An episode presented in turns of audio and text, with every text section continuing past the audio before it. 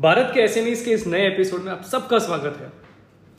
अगर आप लोगों ने पिछला एपिसोड सुना हो तो आपको पता चला होगा कि किस तरीके से एक फैमिली बिजनेसेस फ़ंक्शन करते हैं, उनके डायनेमिक्स क्या होते हैं।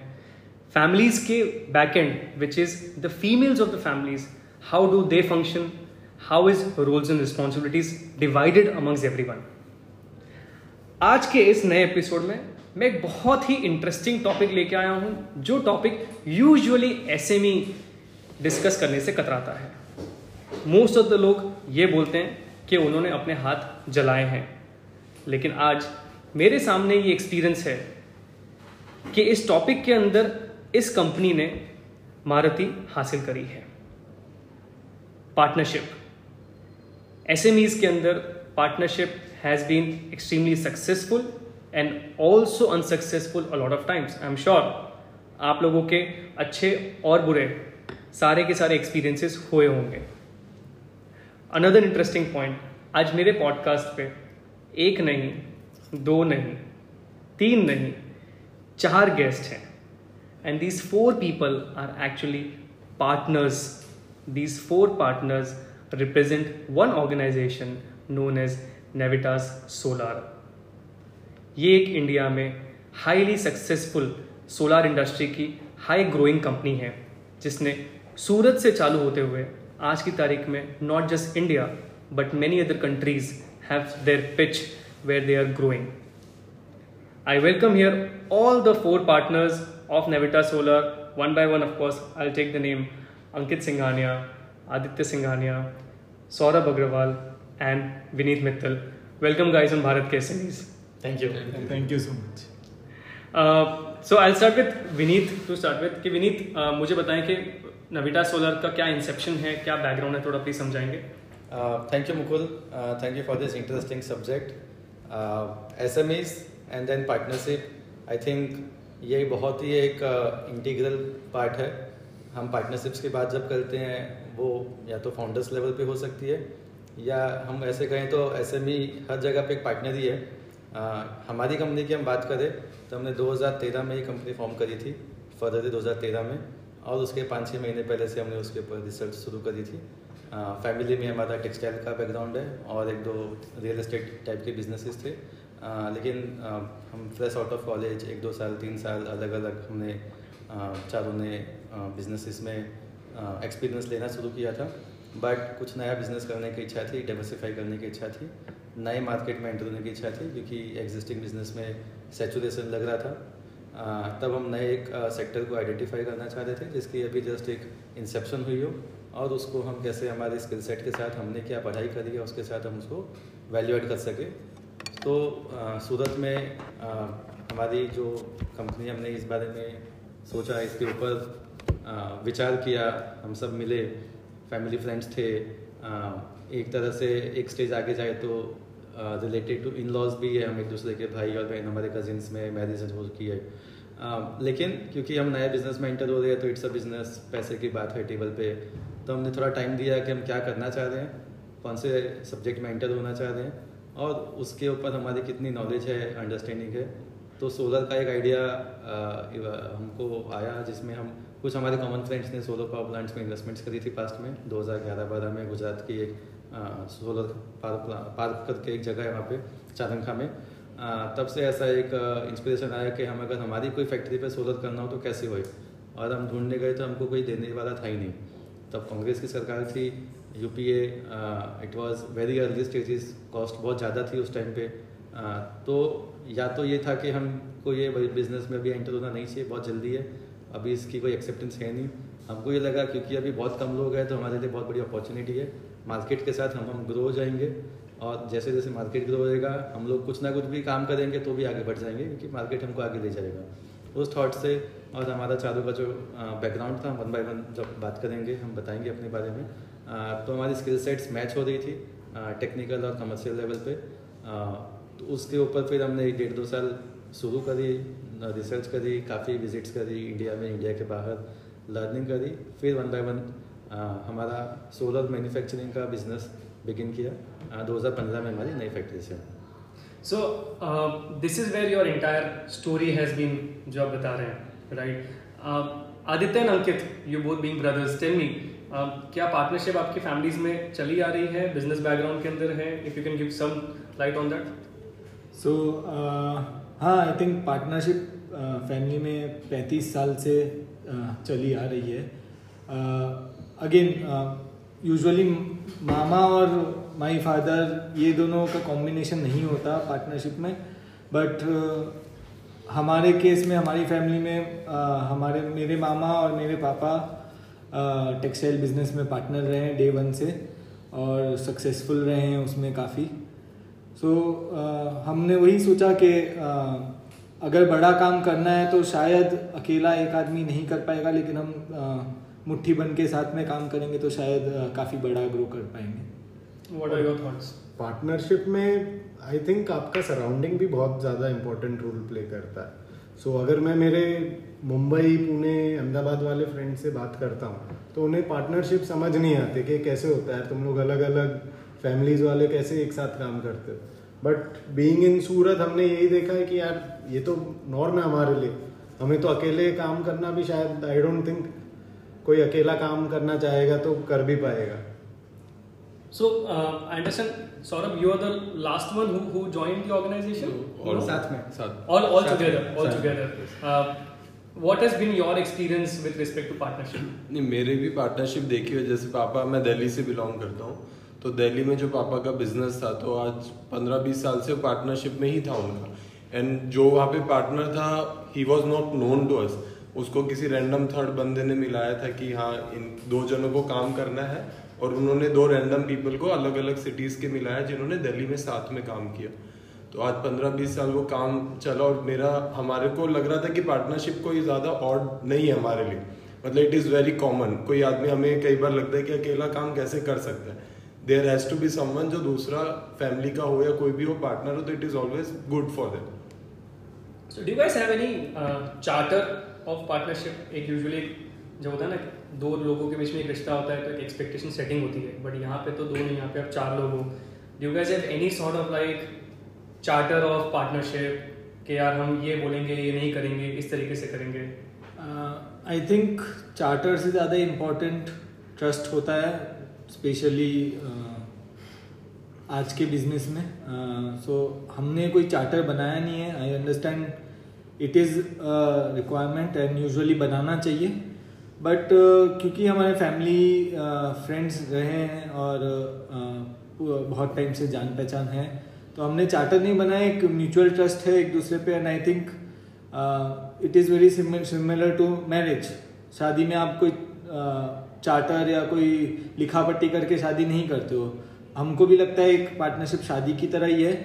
तो साथ निभाना है तो उसी हिसाब से हम चल रहे हैं।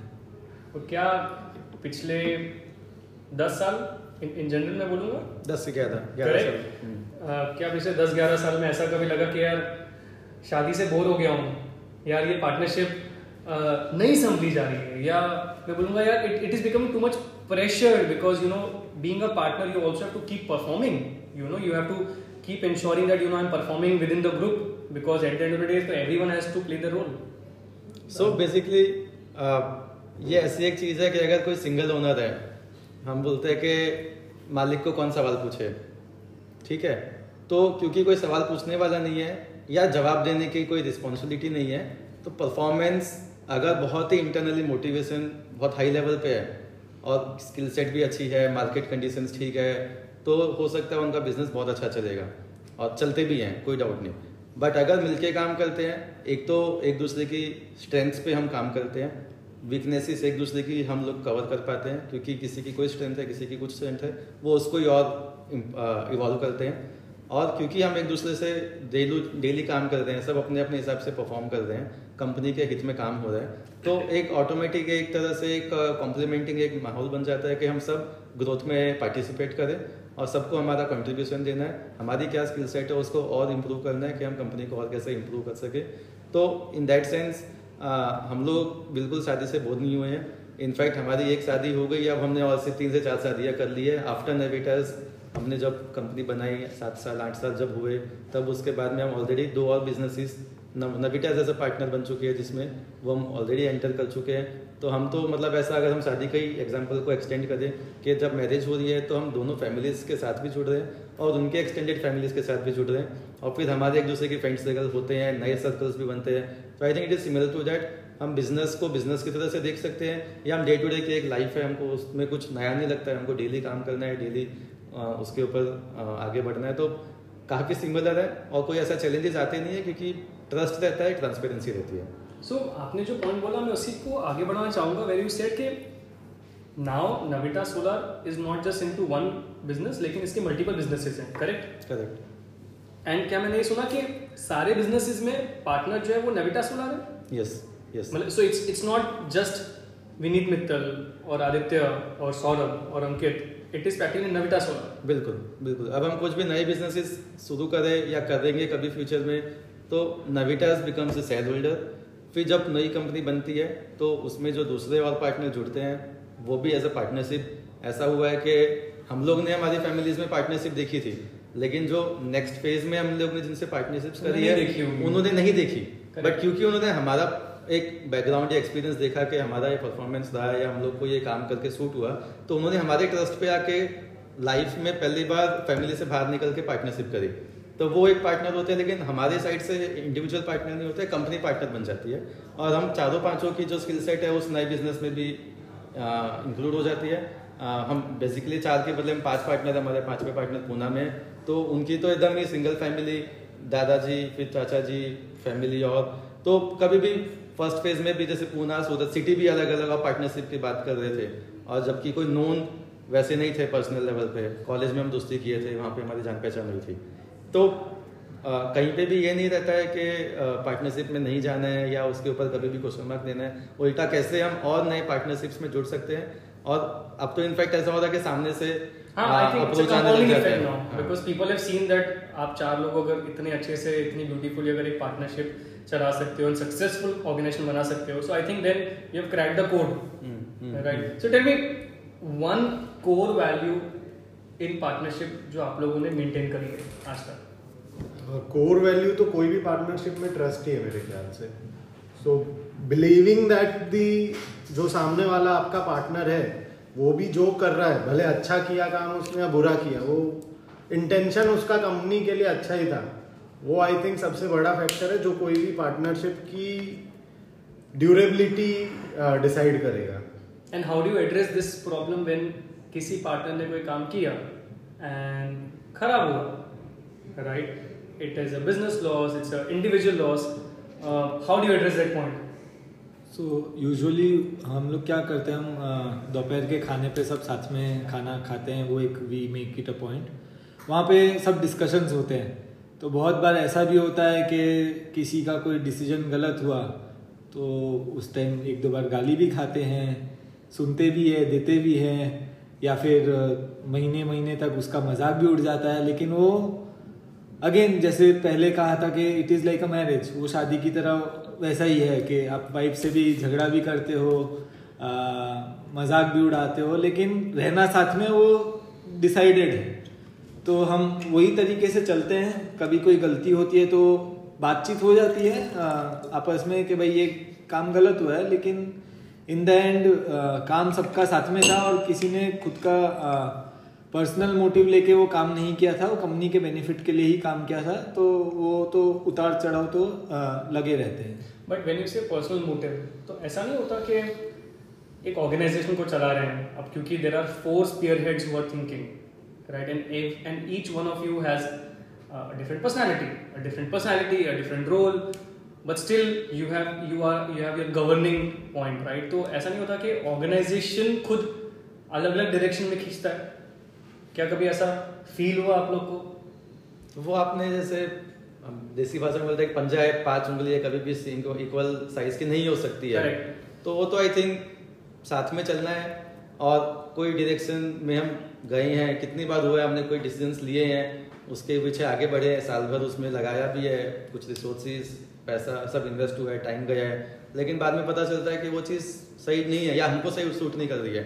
बिज़नेस सही होगा लेकिन हम उसके लिए सही लायक नहीं है। तो ये तो डे इन डे आउट चलता रहता है। उसका मतलब ये नहीं है कि वो डायरेक्शन गलत का मतलब कि वो इंटेंशन गलत था। हम्म। वो कोशिश हो रही है एक्सपेरिमेंट करेंगे नहीं करेंगे तो वैसे ही स्टेगनेंट हो जाएँगे। तो अल्टीमेटली एक्सपेरिमेंट करने के पीछे क्या रीज़न था वो क्लियर है। उसके ऊपर बात हो रखी है इंटेंशन क्या है, उसके पीछे आगे क्या करना चाह रहे हैं हम, वो अगर क्लियर है, या अगर वो क्लियर नहीं है तो हम बात करके क्लियर करें। उसके ऊपर हम कभी कभी कोई आइडिया पे छः महीने खाली बैठ रहे होते हैं, सिर्फ़ डिस्कस कर रहे होते हैं मार्केट ऑब्ज़र्व कर रहे होते हैं। लेकिन फिर बाद में पता चलता है हमारे काम का नहीं है। कुछ आइडियाज़ हमने एग्जीक्यूट किए जो हाफ़ हार्टेड थे, नहीं चले। और कुछ हमने बहुत सारे रिसर्च करी घूमे, फिरे, और पोटेंशियल भी लगा, लेकिन पता चला कि हमारे लाइफ नहीं है वो काम। और कुछ जब अपने अच्छे से रिसर्च करी एफर्ट लिया और सक्सेसफुल भी रहे। तो सब तरह के एक्सपीरियंस है बट उसका मतलब कहीं पे भी ये नहीं है कि डायरेक्शन अलग अलग है तो साथ में नहीं चल सकते हैं। सो टेल मी अब साथ में चल रहे हैं तो डिसीज़न मेकिंग भी करनी पड़ती है। Correct how do you guys do decision making in collective of four how do you do that how do you reach to consensus so majority of the roles have been divided जैसे uh, मैं purchase देखता हूँ या sales देखता हूँ तो majority of the decision मेरे ऊपर रहता है। uh, अगर अगेन जैसे मैंने बोला लंच पे हम साथ में बैठते हैं तो डिस्कशंस होते हैं ये हमारे लंच के डिस्कशंस यही सब है। So you guys sit for lunch every day every day together जब हम सूरत में ऑफ़िस में हैं, साथ में लंच सब साथ में लंच साथ में है। So that's like a principle of हाँ हाँ। हम वेट करेंगे आधा घंटा लेकिन साथ में करेंगे अच्छा। तो उस टाइम वो हमारे डिस्कशन टाइम भी है तो एक दूसरे को अपडेट रखते रहते हैं। तो मेजर पॉइंट यही है कि एक दूसरे को अपडेट करते हैं, लेकिन जिसका जिसका जो रोल है, वो अपना अपना रोल निभाता रहता है। बट एज एन ऑर्गेनाइजेशन जब एक कलेक्टिव डिसीज़न लेना होता है देन यू नो दो दो कुछ और सोच रहे हैं, दो कुछ और सोच रहे हैं then how do come to consensus और जैसे example I did recent this podcast with Madhusudan right and Yatiraj said this very beautifully कि हम लोग जापानीज की तरह काम करते हैं। एक डिसीज़न पूरे घर में सब लोग जब तक हाँ नहीं होता, तब तक हम आगे नहीं बढ़ते लेकिन जब सबकी हाँ हो जाती है तो हम पीछे नहीं हटते right so in your case how do come to that one collected decision बोले हाँ ये करना है, अब अपने पीछे नहीं हटेंगे how how do do that वो गट फीलिंग पे आ जाता है कई बार। कोई डिसीज़न होता है मतलब किसी पे दो लोग बहुत कन्विंस्ड रहते हैं, दो को नहीं कन्विंस रहते हैं and we try to convince जो भी है। तो if we reach that point कि जहाँ पे जो लोग कन्विंस नहीं है, वो कन्विंस हो गए तो we go ahead with that अगर फिर भी नहीं हो पा रहा है तो फिर हमारे सीनियर्स हमारे पेरेंट्स हैं, उनको इन्वॉल्व करते हैं अगर फिर उसके बाद डिसीज़न लेते हैं, अगर हो सकता है कई बार नहीं है, हो सकता कई डिसीज़न हमने लिए हैं जो हमें ले लेने चाहिए थे, हमने नहीं किया हम बैकआउट करके, क्योंकि कंसेंसस नहीं आया। तो वो इशू नहीं है। मतलब उसमें इतना चैलेंज नहीं So रहता has to help in deciding something? Has it ever happened? Not really Not. क्योंकि Not ऑलरेडी इतने आइडियाज़ टेबल पे रहते हैं और अब हो गया है थोड़ा एक्सपीरियंस और डेफिनेटली पेरेंट्स का एल्डर्स का हम खुद ही इतने सारे हैं कि वोटिंग पाँचवें छठे internal को हो जाती ले है। सकते। और कई चीज़ों में जिसमें डिसीज़न नहीं हो पाता उसमें थोड़ा वीटो भी हर इंसान अपना कभी ना कभी लगा ही लेता है अब वो वीटो पॉजिटिव भी कभी रिज़ल्ट देता है कभी नेगेटिव भी देता है लेकिन जब हमें पता है कि साथ ही काम करना है ऑप्शन नहीं है कोई और तो वो ठीक है वो मैनेज कर लेते हैं। या आई थिंक जो मुझे समझ आ रहा है आप लोगों से बात करते करते कि mentally you guys have accepted के लॉस होगा तो होगा कोई बड़ी बात नहीं है। And I think that acceptance is very important in partners क्या प्रॉफिट होगा अच्छी बात है लॉस होगा तो दैट्स कम्प्लीटली ओके मतलब उसमें ये है कि लॉस होगा तो कितना होगा हाँ। उसके लिए हम कितना टाइम वेस्ट कर रहे हैं या अगर किसी का कन्विक्शन है हम्म। और उसके लिए उनको पूरा एक क्लैरिटी है कि मैं क्या कर रहा हूँ क्यों कर रहा हूँ हम्म। तो everyone will go by their decision hmm. या तो हम कंसेंसस बिल्ड करेंगे वो तो हंड्रेड परसेंट चाहिए हम्म। लेकिन कहीं पे अगर जो बात हुई सौरभ की कि नहीं बिल्ड हो रहा है कंसेंसस तो किसी एक की गट फीलिंग पे हम जा रहे हैं हम्म। क्योंकि उसको सही लग रहा है तो कुछ तो उसको समझ में आ रहा है तो हम हमारा दिमाग में लगाएँगे उसने उसके ऊपर स्टडी करा है। समझा है और अगेन जो हम बात करें कि इंटेंशन कंपनी के हित में है तो फिर उस बारे में डाउट करने जाएँगे तो क्योंकि थिंकिंग अलग है हर जगह पे सबका कंसेंसस आना ऑनेस्टली डिफ़िकल्ट है क्योंकि उसमें टाइम इतना लग जाएगा कि हम फिर तो मतलब पंच से यूज़ ना